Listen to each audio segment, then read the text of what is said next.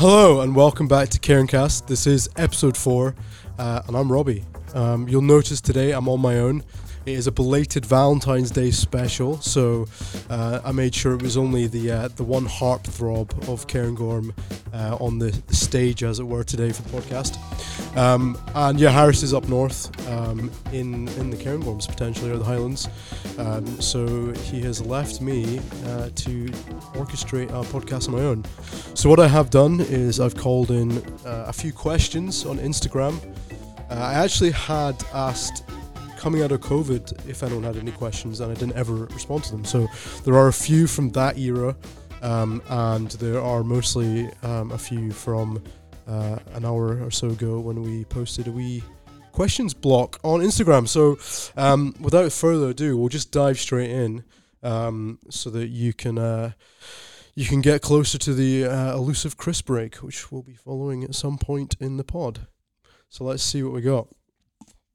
I've kind of looked at some of these. Obviously, I, I printed them out and cut them, but I've not had much time to really ponder them. So, uh, going for the big ones. Right. Okay. So, first question is: Do you go on trips to visit coffee farms?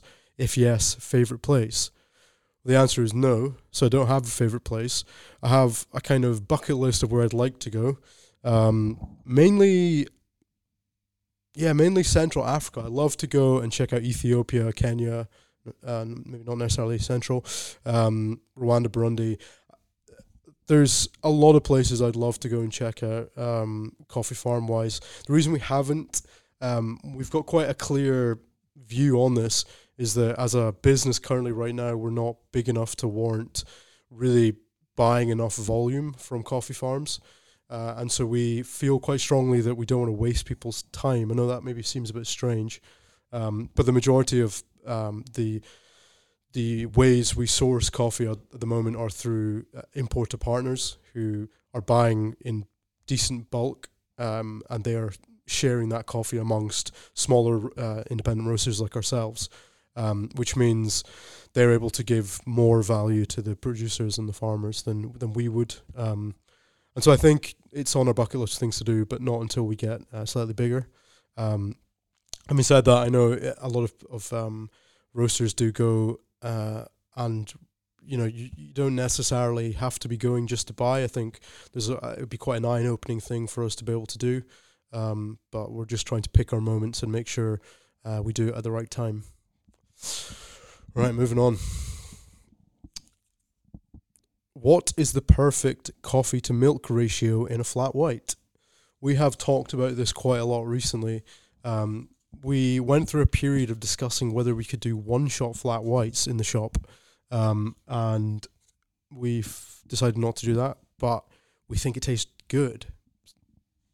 So I think um, I'm trying to work out in my head. So we do about an ounce and a half of espresso, so like 40 grams of espresso for most of our our coffees. Everything's double shot at the moment in, in the shops. Um, and so that is probably one to three and a half of milk. So say three to four parts milk to one part espresso is about a flat white. If you're doing a five or a sixer ouncer, um, and I think that's probably the answer. Um, just depends how milky you want it. Find a good coffee that cuts through milk well. Is the answer. Um, why is plant bay so cool? Why is plant bay so cool? um, Plant Bay is a wholesale customer of ours um, who are fantastic. Um, and they opened uh, fairly recently, quite close to, to us, uh, on Easter Road in Leith. Um, is that Leith? Yeah, I guess. Um, and they do a lot of great stuff. Um, and it's a very cool, very um, relaxed vibe. And I would recommend you check it out because it is indeed very cool but mainly because the coffee they serve is fantastic. Guilty pleasure. How has running a business changed since you had kids? Getting to the big ones. Um, running, uh, this is a good question.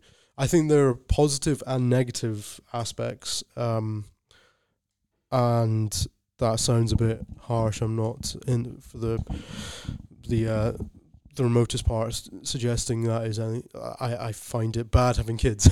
I'm, I'm rambling. Um, it's good because it really sets a parameter for my work day. Um, there are obviously in the mornings and the evenings now more important things than running a business, and I think many people will tell you that one of the hardest things about running a business is switching off, um, especially in the kind of work from home culture. Arguably, a lot of um, people who who now absorb that that culture work in offices, but work in offices from their home, are probably now starting to understand the the issue that uh, the business owners have, have struggled with for a long time. In that, um, yeah, you you can't really escape work. Um, there's always something to be done, um, and the the working uh, day, the hours seem to kind of transcend the normal working day. But I think um, I I now have a bit of reality check that I have to look after a child in the morning, get them to nursery for the most part before I can start my day, and then I have to get back in time for for bedtime um, as much as possible. And I think that has been a very positive thing for my um, for my uh, chances of burnout, shall we say. Um, it kind of just keeps things in check. Um, obviously, in in terms of trying to scale a business, um, it does mean you have less time to dedicate um, to you know working late. Uh, so that that is a, a an aspect which Harris and I have discussed at length, where you know um, it is having kids and, and running a business is a, a, a factor which can impede um, expansion and um, more just impede the speed at which you expand. I think he has referenced in the past. Um, uh, I'm gonna have to ask my, my friend here, Jack. Uh, what's the, the lad's guy? The name he started Tesla again. Elon Musk. I'm not very trendy. No, but apparently he was saying that um, he thinks he got such a head start in business because he was doing like 80 hour days. Uh, and obviously that's just not um, plausible with with kids, uh, at least in my opinion. At least I think if you want to be there and be present and um, yeah, put in the hours that, that being a parent um, require. So um, I don't know if that answers the question, but quite a waffly one. Uh, I love my kids. What's your biggest fear? Um, not being around enough for my kids. Probably one of them. Uh, I was thinking today when I first had Jamie, my my eldest son, um, I kind of said to in my head, like, I'm never gonna miss bedtime. I'm always gonna be there for bedtime. And um, the reality has sunk in that it's not always possible. Apart from that, my biggest fear is spiders. I have an ar- arachnophobia for sp- of spiders. I am terrified. Um, other biggest fears, uh, if we want to go deep, um, not amounting to um, to what I uh, expect of myself. Uh, I've got fairly high standards for um, what I think I can achieve, and, and that's a kind of recurring fears that uh, one day I might uh, come to realization that I haven't achieved that. Quite deep. Moving on. What country could benefit from growing coffee beans? Um, well, I guess the answer to that is probably every country. Um, I was chatting to Matt at Langdon recently, one of our coffee importers, um, who was talking to me about Uganda and how um, he'd gone over there to cup uh, coffees in Uganda t- to pick um, which farms they wanted to represent, and he, the the actual QC session, the green buying session, was located in the British Embassy um, and was attended, I think, by some pretty um, serious characters. And I think um, that was a kind of reminder to to me, and I think to him, how important uh, to the economy in um, in these countries that coffee is grown. Uh, coffee is um, obviously uh, it, it, can be the biggest export in some of the the uh, larger producing uh, origins. And I think, yeah, we can't uh, understate how important to the global economy coffee really is. Um, so in some of the, the newer regions, I think it um, it will become extremely important, and um, I think a lot of them are are going pretty fast in terms of their increase in quality. So I think um, they're, they're skipping ahead a few few generations, I would say, which is great. Um, next question: What are the costs associated associated with opening and running a coffee spot? We kind of answered this question before in episode two. I think it was two. Yeah, um, Harris and I really went pretty um, pretty deep into uh, my experience mainly with starting Frederick Street and, and the costs that were associated with that. I think the the age old thing with these things is it's always going to cost more and take longer than you expect. Um, so I think you should always just make sure you've got a decent amount of uh, cash flow at your disposal um, if you are going to go down the route of running a coffee spot. Um, it can be, I think, something we didn't really touch on in that, which got kind of missed in the, the kind of the doom and gloom of, of how hard it can be is um, how rewarding it can be. And I think um, even though there are a lot of costs associated with it, uh, it is very rewarding, and I would highly recommend it. In terms of the continual running, um, I would I would say uh, as a brief outline, put twenty five percent down for staff plus, and um, twenty percent to the VAT man, and a decent wedge depending where you want to go and rent, um, and be a defeatist when you're doing your your um your business plan because it does take a bit of time. Um, but if you want to any advice, we're we're pretty open books. We're happy to um try and uh, help out wherever we can. Uh, okay, next question: If Cairngorm could take over one coffee shop in the world, what what would it be? Um. So that is a very good question. I count myself relatively lucky to have visited quite a few um, of my favorite cities for coffee um, over the past wee while. I think when you get really into coffee, I'm sure a lot of people will attest, uh, you become almost a coffee tourist, and you you can really plan and dig into uh, some of the spots that you intend to go to, and probably off the back of that, end up going to places you know have great coffee. Um, some of them for me, um, so I went to, I went so. Uh, uh, Sey Coffee, I think in Brooklyn was is one of them. I think it was a really cool. I'd never really, I'd never actually been to Brooklyn, um, and uh, it was just a really cool vibe. Uh, it it's a a ga- converted garage. You go in, super minimal. Um, like we're talking cement floors, uh, bare wood, uh, furniture, and house plants pretty cool. And then at the back, a glass wall with the roaster in there, um, and it just had a cool vibe.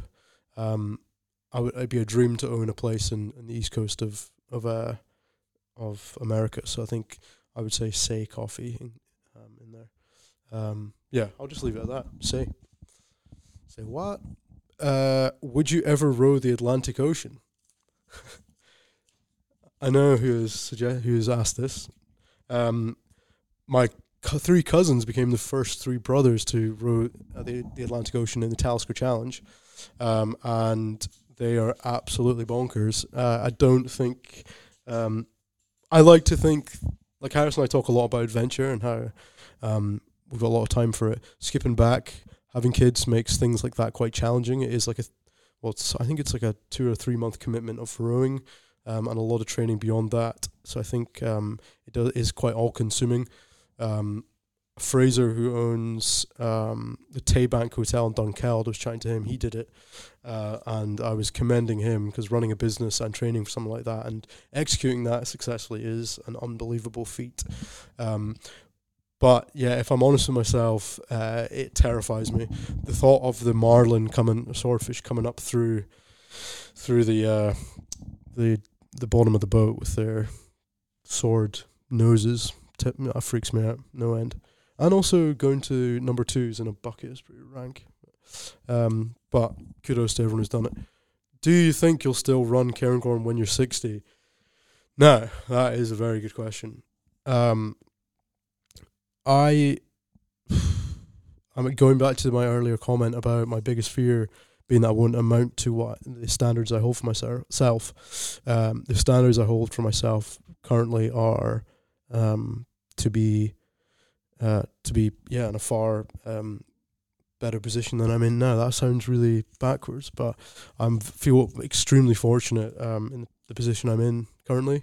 Um, but uh, I'm only 33, so that's almost double my life uh, away. Um, so hopefully I will have evolved into um, other things. But uh, if I am still running Cairngorm, I will be delighted. I have a lot of fun and really enjoy it. And I probably should say I would still love to own Cairngorm. I think I would just like to have seen it uh, continually grow. I think organic growth within that time uh, would hopefully mean it's um, it's uh, evolved into something which I can be extremely proud of. Biggest regret so far is the next question. Um, biggest regret so far. That is a good question. Um, I would probably say a lot of my biggest regrets in business have been um, not having enough skill sets in management and leadership. Um, I think uh, everyone can start a business, and uh, a lot of people do start coffee shops without any real understanding of what it takes um, in terms of you're asking members of uh, the community to to give up years of their life to contribute to your business. Um, and uh, it's very important that that is repaid, uh, and it's definitely something that which we have put a lot of thought into. Certainly over the last year, last couple of years, it's something we're always trying to get better at. Um, but it's probably the thing which um, keeps me up at night quite often. Uh, am I helping uh, staff fulfill their potential? Um, that's quite cryptic. Next one. Are there any coffee shops with great coffee but overlooked due to poor branding? Um, I think there are a lot of businesses which are uh, overlooked due to poor branding, um, which is sacrilege because, you know, you've gone to Fiverr and get someone who can help you with branding. Jack's looking at me funny. Uh, but uh, yeah, there is definitely. I think people, um, yeah, people struggle even just with coming up with names for if we're talking about coffee shops, yeah, um, coming up with names for coffee shops, I don't think they need to be um, particularly particularly uh, clever or um, yeah, they just have to be uh, simple words in my book.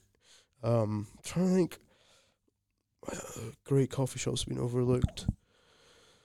I'm going to come back to that one. I don't want to start doing this, but I'm going to come back and have a think about that because um, I'm sure there will be. I don't want to forget. Uh, question: Why am I such a horrible person? Before I have coffee, not directed at me, thank God. Uh, I think that's directed at them or directed. Anyway, why am I a horrible person before I have coffee? In a general sense, um, yeah, mate, coffee. You need that stuff in the morning. Uh, no, there ain't nobody getting up in the morning and apart from Jack, and feeling good without a coffee. Um, but I'm sure you're not a horrible person. I'm sure you're. I'm sometimes more horrible after I've had too much coffee. I would say. Uh, is there a difference in coffee options between your shop locations?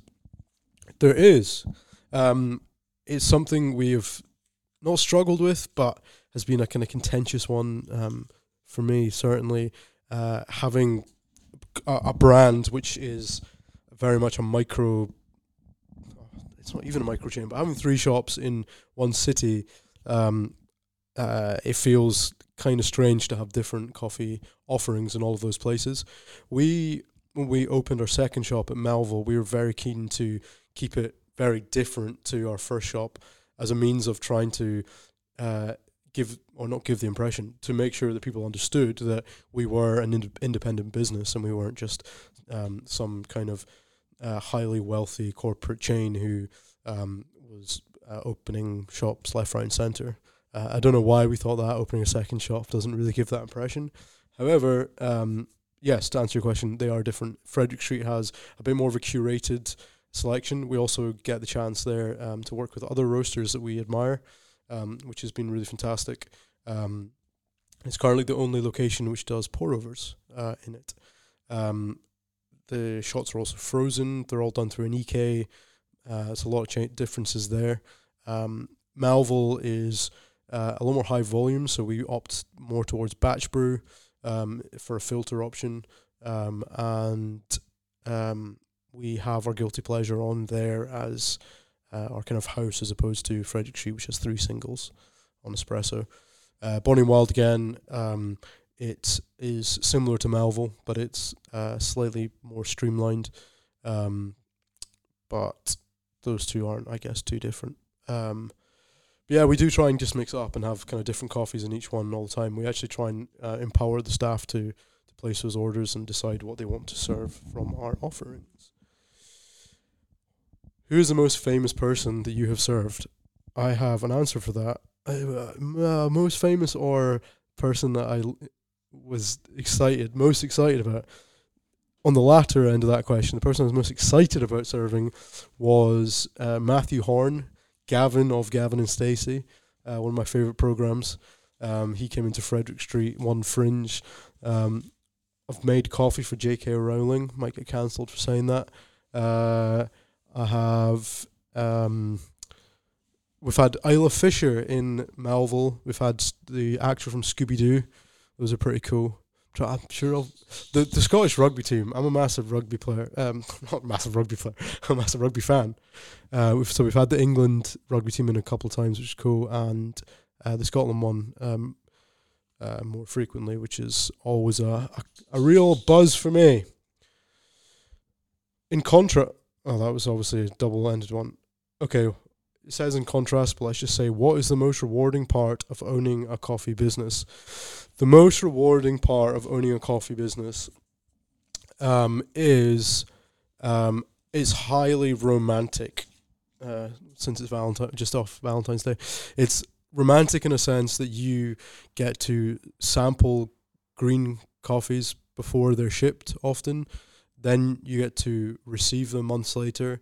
You get to profile them you get to market them, you get to sell them, and then you get to go into your coffee shop, hopefully at the end of the day, and have a delicious uh, beverage, which um, certainly our our scale, our level.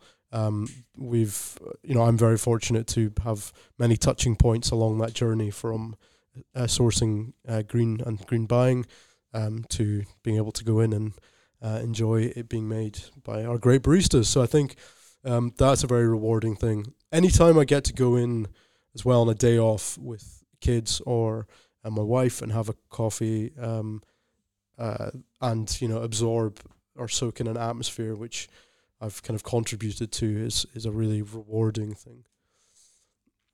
Uh, what social media platform do you find most efficient in promoting coffee and why?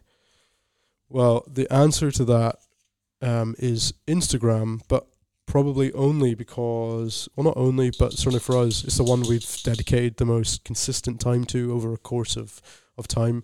Facebook has, uh, died a wee bit for us. TikTok is on the rise, but um, yeah, Instagram we, we seem to to uh, to enjoy tracking to see if that has an impact on our sales.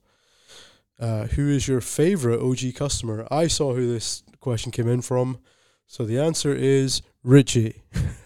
um, who and actually, uh, my favorite OG customer. So, I th- what I will say on this is this Richie wrote this question. Richie was an old regular um, who used to come into Frederick Street very often before he moved uh, through to Glasgow, um, and he he wor- he worked on the corner of Frederick Street, and he would come up, and and the guys who worked in the boutique um, would come in regularly, and I think um, uh, it's really um, important, or not important, but it's um, it's interesting for me that uh, how much of a lasting uh, impact regular customers have made on on me and my my um, my time working in coffee. I think it probably uh, is something that they would imagine is overlooked, um, but uh, you know, I, I, I do think about uh, customers often that if you've had as regulars and you know wonder what they're up to, which is a bit strange. But you know, um, it is an interesting bond that the barista, barista, and the uh, customers um, create, and I think um, yeah, it can't be overlooked. Uh, and we can't um, we can't uh, undervalue how much um, they have brought to the business. You know, with suggestions, with you know regular uh, income um, in buying coffee. Um, we have some great customers. Uh, one that stands out, Aoife, for example, who has two subscriptions with us. Uh, used to come into Frederick Street every day with her dogs and a partner, and um, yeah, I think uh, and and still engages with our content um, regularly, and I think that is uh, something that we really value highly. Um, so yeah, there's a lot of great OG customers. What has been the most difficult or challenging part of owning a coffee business? Um, so the most difficult or challenging part of owning, uh, I think, um, the majority of people who start coffee businesses, um, this is their first business, uh, and I think um, there are many, many, many challenges and difficulties in starting a, a, business from scratch.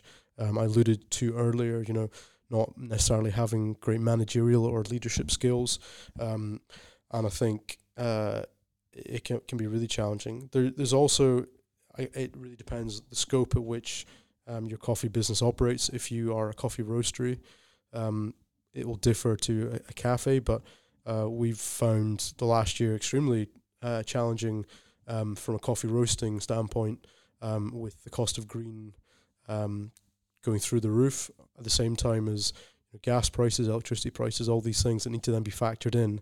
And the challenging thing there for us has been that um, over time, cultural, culturally, I think that people develop a cost in their mind of what coffee is worth. Um, the same way in which you know you might do with a pint of milk or um, or or anything else of that nature. And I think um, the it's been tough for us to to feel like the prices have to go up to a point uh, which feels un- not uncomfortable, but maybe um, we feel like it's uh, hope it's not going to necessarily be recognised that it, it has that value. Um, so that's a very small part of uh, of the challenges, but there are obviously many daily struggles. Um, it's a very, very, very challenging product to work with. Unlike um, a bottle of whiskey, where uh, you bottle it up, you put it on the shelf, um, and ship it out, uh, and it deteriorates very, um, uh, uh, very little post being bottled. And I think uh, you know coffee is different. It, it ages very fast, um, and so the shelf life is is extremely small. Um, and so people that pride, uh, pride themselves on quality like ourselves, not wanting to sell coffee long beyond roast dates can be quite tough. Um, but then you throw into the mix the fact that actually rested coffee tastes better, and that's a whole again a cultural um, misunderstanding for, for people to um to to try and for us to try and communicate to customers, which is tough. Um, but uh, on the whiskey uh, uh, train of thought, I think, you know, uh, again, you open the bottle, you pour it out, you are then experiencing that product as the um, distillers um, uh, had determined it should be tasted. Um, whilst with coffee, there are so many variables which can really change and uh, and um, yeah, change the the coffee for the worse um, throughout the, the process of making it and when it's brewed and all these things. So that's quite challenging as a product to work with. Um, right. Oh my god, I'm going to try and start speeding up. Crisp break. Right, we'll, we'll do a quick one because that was getting quite heavy. Um, today, delighted to show you um, some sizzling McCoys, which is cool. I will also just give myself a wee shot of insulin because um, that's a that is a um, aspect of um, running a business which I've never touched on. But you know, I've got type one diabetes fat since I was four, um, which makes it interesting to try and uh, keep healthy at the same time as being stressed out. Uh, but today um, we have sizzling king prawn McCoy's ridge cut. Um, we have a thing where we just go to the cash and carry when we're buying blue roll and buy random crisps. So we got boxes of crisps in here. Uh, hence the Cheetos last week. Yeah. Um, I'm gonna have to have to uh, try and eat these at the same time as speaking. Usually Harris and I could have taken turns and, and eaten crisps, but I'll just have a quick one. I'll tell you. So if you've you've had McCoy's before, I don't know if we have any uh, foreign listeners. Um, their taglines are "Real McCoy," and they, I feel like they're Scottish. Are they Scottish? I mean, they're the PO boxes in Leicester, but you know that doesn't mean anything. Um, they're very good. I'm gonna say seven out of ten. I can't remember what I gave the Cheetos, but they're in and around that. Uh, very flavorful, good crunch. You'll hear it. I'm on the boss. Let's go on to the next question. Um, top five big juicy coffees you've had recently. Well, now I'm feeling refreshed. Let me tell you about them. I went to Beatnik at the weekend. Fantastic. It was a Bonanza coffee. I think it was a co- no, was it Costa Rican? Whatever it was, it was great. Um, so they've got some banging coffees. So that's a Berlin roaster. Um, I'm currently getting through a Kamwangi Kenyan from Swevin, which is delicious. Uh, I also had a great artisan roast Kenyan, which Kate um, had brought into the roastery, which is real good. Um, I really need to name drop one of our coffees, don't I? um, the Grand Slam blend, baby. Yeah, no, it's actually surprising. Well, I shouldn't say surprisingly. It is very good. It's a blend of three coffees, which um, I think Jack was concerned that it wouldn't have enough clarity or uh, complexity as a result of that, but it's very, very juicy. Um, final one, final one. What should I say? Um, oh, I had uh, who was it from? It was a it was a flat white from um, Lowdown, um, and it was tremendous. I'm just trying to remember who it was. Was it Dak or was it Swevin? In any case, Lowdown, great. All the guys in roastery are raving about Anti as well on the road, and I've been, and I also enjoy that. So I know that is three coffee shops as opposed to coffees necessarily, but there you go. Next one. This is quite coffee centric, which is good. Strawberry fermented coffee, yay or nay? That one was asked a while back, and I didn't get around to it because I didn't know how to answer it. Um, but um, I would say yay more than nay. Uh, I've been a wee bit on the fence um, with this. I think the coffee industry has been a little bit um, uh, up and down on whether to accept um, fruit infused coffees into our specialty bracket, uh, as it were. Um, you know, they're not necessarily allowed in, in UKBC competitions because um, they're imparting too much flavour um, and and I guess then uh, ruining the natural terroir and, and impact of processing this kind of stuff. Obviously, it is a process that is done, but um, you're really injecting flavour. Um, our first experience with that was we did an apple infused coffee um, with uh, Fazenda CITEC in Brazil, um, and it was incredible. We we found um, to do that project we had to buy quite a lot of it, and uh, I think um, it could be quite polarizing. So I think uh, strawberry fermented coffee will 100% be the kind of coffee which you want once or twice a week, but maybe don't want every morning. Um, but I think it's cool. Like it's nice to see the industry being pushed in a different direction. Next question: How's the new shop going? Which will be in reference to Bonnie and Wild. Um, it is going well. It's been interesting uh, having been through Christmas now. Um, obviously, we had uh, our first Christmas and our first Fringe. The Fringe was a bit hectic because we weren't long open, uh, and I had a two-week-old baby um, to contend with, um, which was fun. But um, yeah, it's going really well. I think Christmas is great. There were periods when you know it's super cold outside, and less people are maybe coming into our other two stores as a result, uh, and going down the high street. But um, in the uh, uh, St James Quarter, where they're going into a big shopping centre, and they're able to uh, go and do shopping at the same time, and then dash up for a, a specialty coffee. It's pretty cool. So I think it's been uh, it's been going well. Um, and yeah, long may it continue. Please pop by and let us know what you think. Um, how is Matt enjoying it? Has Matt done a handstand yet?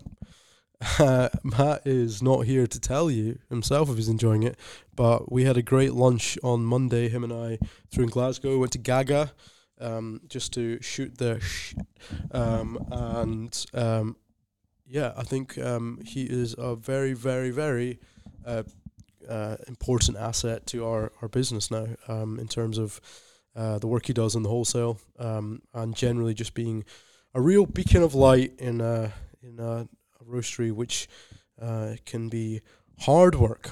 Hasn't done a ha- uh, has he done a handstand? Maybe has done a handstand. I was in Glasgow with him as I said on Monday, uh, Friday. We went to Story Shop, our marketeers, and they asked him to do one, and he said no. So I don't know whether he's kind of over the handstand craze, but probably not. Uh, next question: Any barriers for obtaining coffee after Brexit from EU countries? Example: Coffee Collective.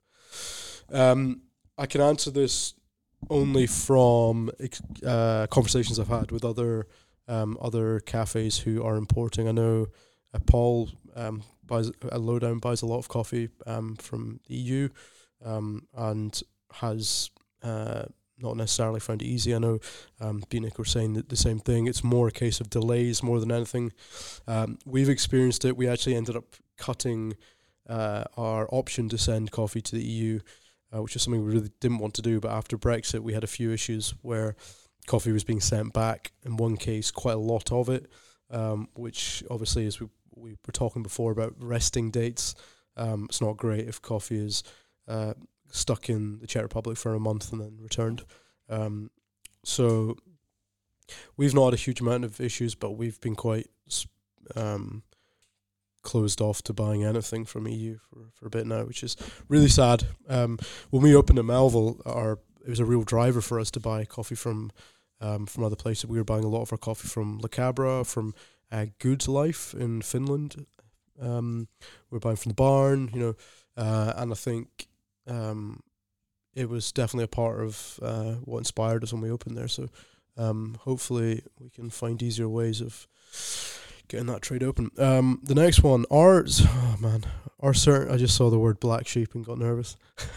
are certain coffee shops brackets black sheep overhyped by branding rather than decent coffee? Um, uh, it depends. I don't know how hyped they are. I don't know um, how if we're talking about black sheep and sp- specifically, which uh, shouldn't probably be publicly talking about uh, and I would, let's be fair, I'm not bad mouthing them, so I can I can speak about them, I suppose. Um, are they overhyped by branding? I think what I would say is they're maybe not overhyped. I think they have gone um, more than most committed hard to branding, um, and I think going back to talking about how um, branding can be very important, uh, as as you maybe know if you followed us for a while, we are very um, of the opinion that marketing is an extremely um, powerful asset even for small businesses, um, especially for small businesses to try and stand out. I think um, they've obviously been very considered in their approach, had a very clear message. Um, I think the message was around the fact they use Robusta, a specialty grade Robusta, um, and there's absolutely nothing wrong with that. Um, um, but I think probably the maybe the I would say the disdain in this um, the way I'm perceiving this message is probably more around the fact they've scaled quite fast. So, yeah, I think um, are certain coffee shops overhyped by branding rather than decent coffee? Uh, yeah, definitely. Um, I'm sure. Yeah, there's there's a lot of places I expect to have incredible coffee and don't. Um, and yeah, that you know, it's a very wide market. I'm like, that's absolutely fine. People probably think um, maybe think uh, have opinions on us about you know they may have seen something on Instagram and then it's not been up to their standards. Um, but yeah, I think it's sometimes the industry or the world we live in. It's almost uh, you don't want to be hyped too hard because there's only one way to go, isn't there? Um,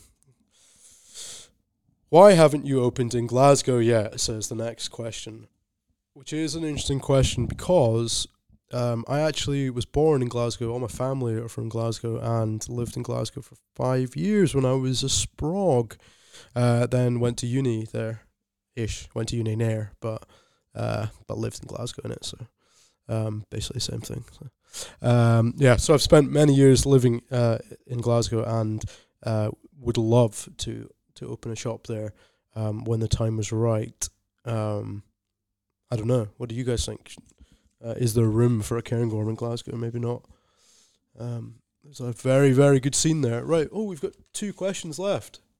How are we doing time wise? Is that good? Oh, good. Okay.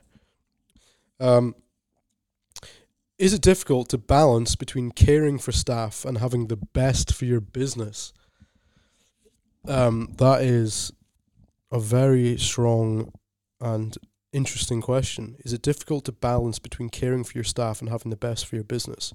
Um, so the, it's an interesting question because um, it is, um, and I know the correct answer is the most important thing is caring for your staff. However, not having the best for your business uh, doesn't necessarily give the best for your staff. Um, so I would suggest that um, you know a lot of the decisions we make and a lot of the the, the routes we try and drive the business down um, have the best interests of our our um, workforce uh, uh, wrapped up in that. Um, you know, if we if we aren't making enough profit, then we can't raise wages, um, and you know do the fun stuff that we try and do, like uh, yoga nights or um, staff parties or, or, or whatever else. It's definitely something that's at the forefront of our mind. I think we're keen to try and get the right balance um, where staff can um, build careers at Cairngorm, um, but um, yeah, but we need to try and make sure the business um, is uh, strong enough to support that, and I think that's it's a challenging one. But um, yeah, we'll always put um, put the staff in in uh, in the loop of any decisions we make. I think it's very important. As I alluded to before, um, people are giving up their time to to dedicate to trying to make this business better. Uh, and I guess to some extent, um, you know, Harris and I are are employees of the business essentially. Um, you know, we we uh, we want to try and um, think about the business as an entity which protects us all and keeps us all happy and healthy and well cared for. Uh, one more here, then I need to go back to this other one. But would Harris and Robbie be more likely to become? It says WWE Tag Team Champions, but I'm more of a WWF uh, era kind of guy, and I know the person that's asked this question will be as well.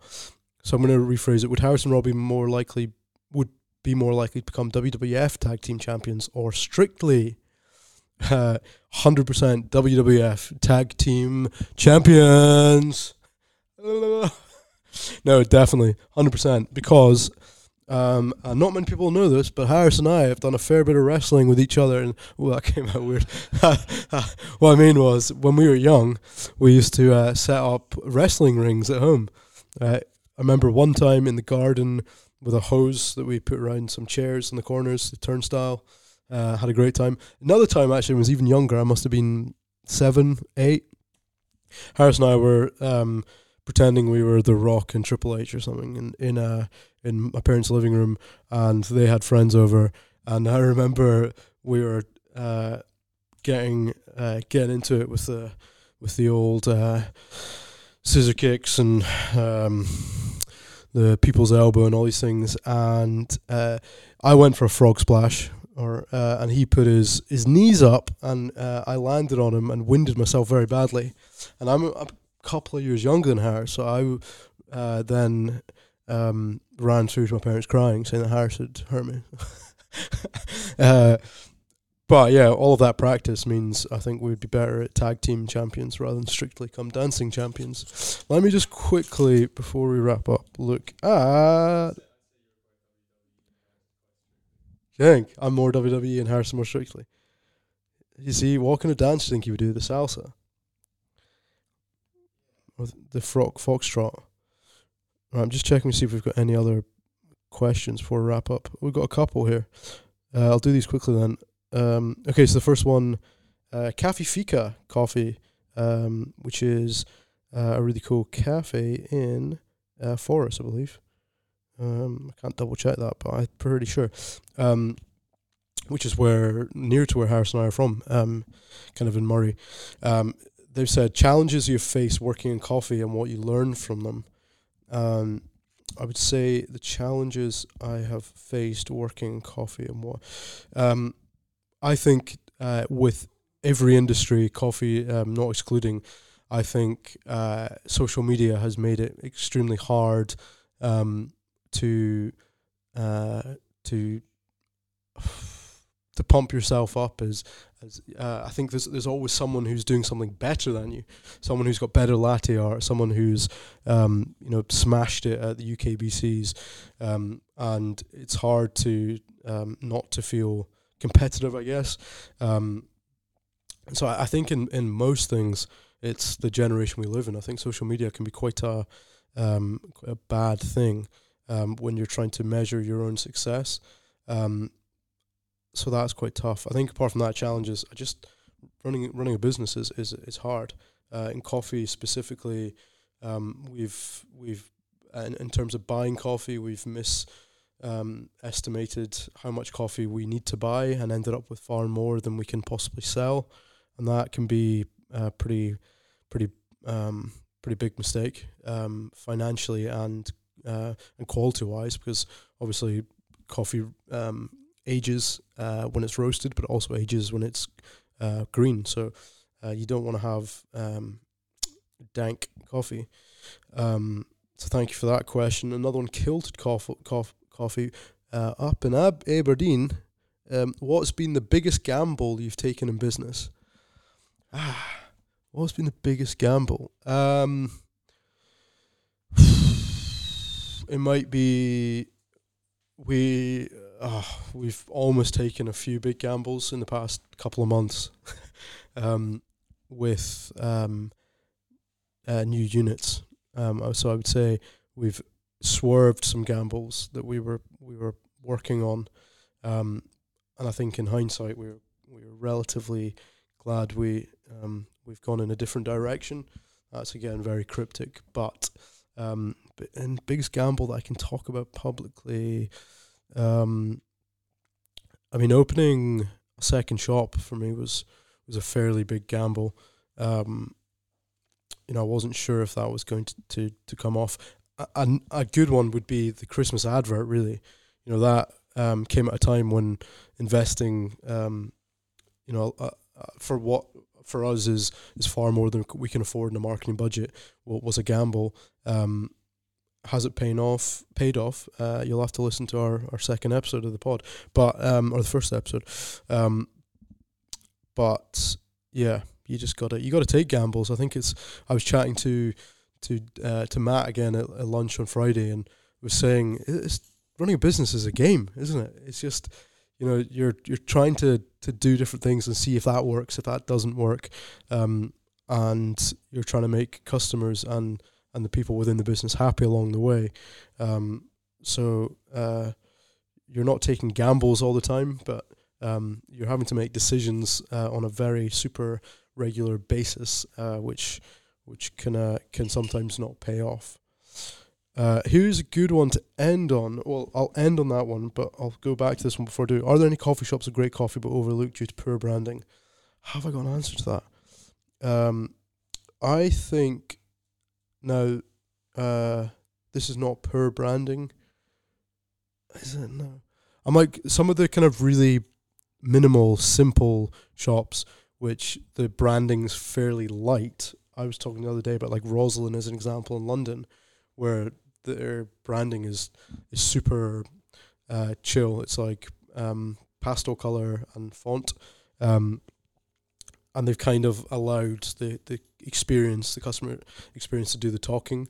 Um, and so uh, I wouldn't say it gets overlooked. It's obviously doing extremely well, very well, indeed. But um, I they've maybe not gone too hard on on the the branding side. Well, maybe I'm b- being harsher. I'm like, um, it is very curated. Maybe I've completely missed the mark on this question, um, but it's a fantastic place. So I feel like, um, yeah, maybe they just don't f- don't need to go too heavy on, on branding. Um, where else would I say? I don't know. Let's just leave it at that, and let's go to the final question, which is, um, what is the ultimate goal for Cairngorm Coffee? Which is a huge clanger of a question to end on.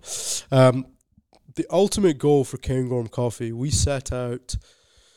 Uh, we made the decision end of 2021, we're like we want to be the the best roastery in Scotland, um, and that is m- not misguided. There are some incredible coffee roasteries uh, doing things far better than we could imagine currently in Scotland. Um, so I don't think that is a sentiment which is trying to uh, ruffle feathers. More a case of um, you know we're trying to set big big uh, goals for ourselves. We've got big ambitions. Um, so I think that that would be a big one. Harris and I and uh, might get a few chuckles for this one. One of our, our big goals as well was um, to open a, a cafe in the east coast of America.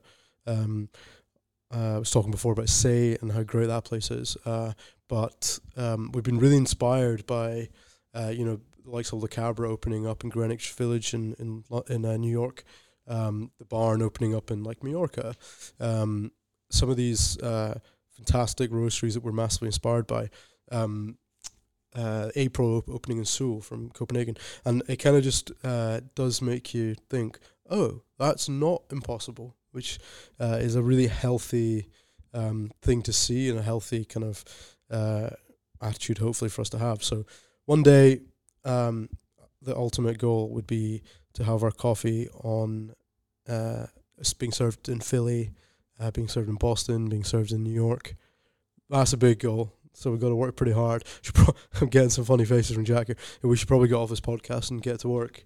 Um, so thank you very much. That's been a bit of a different podcast this week. We will try and come back.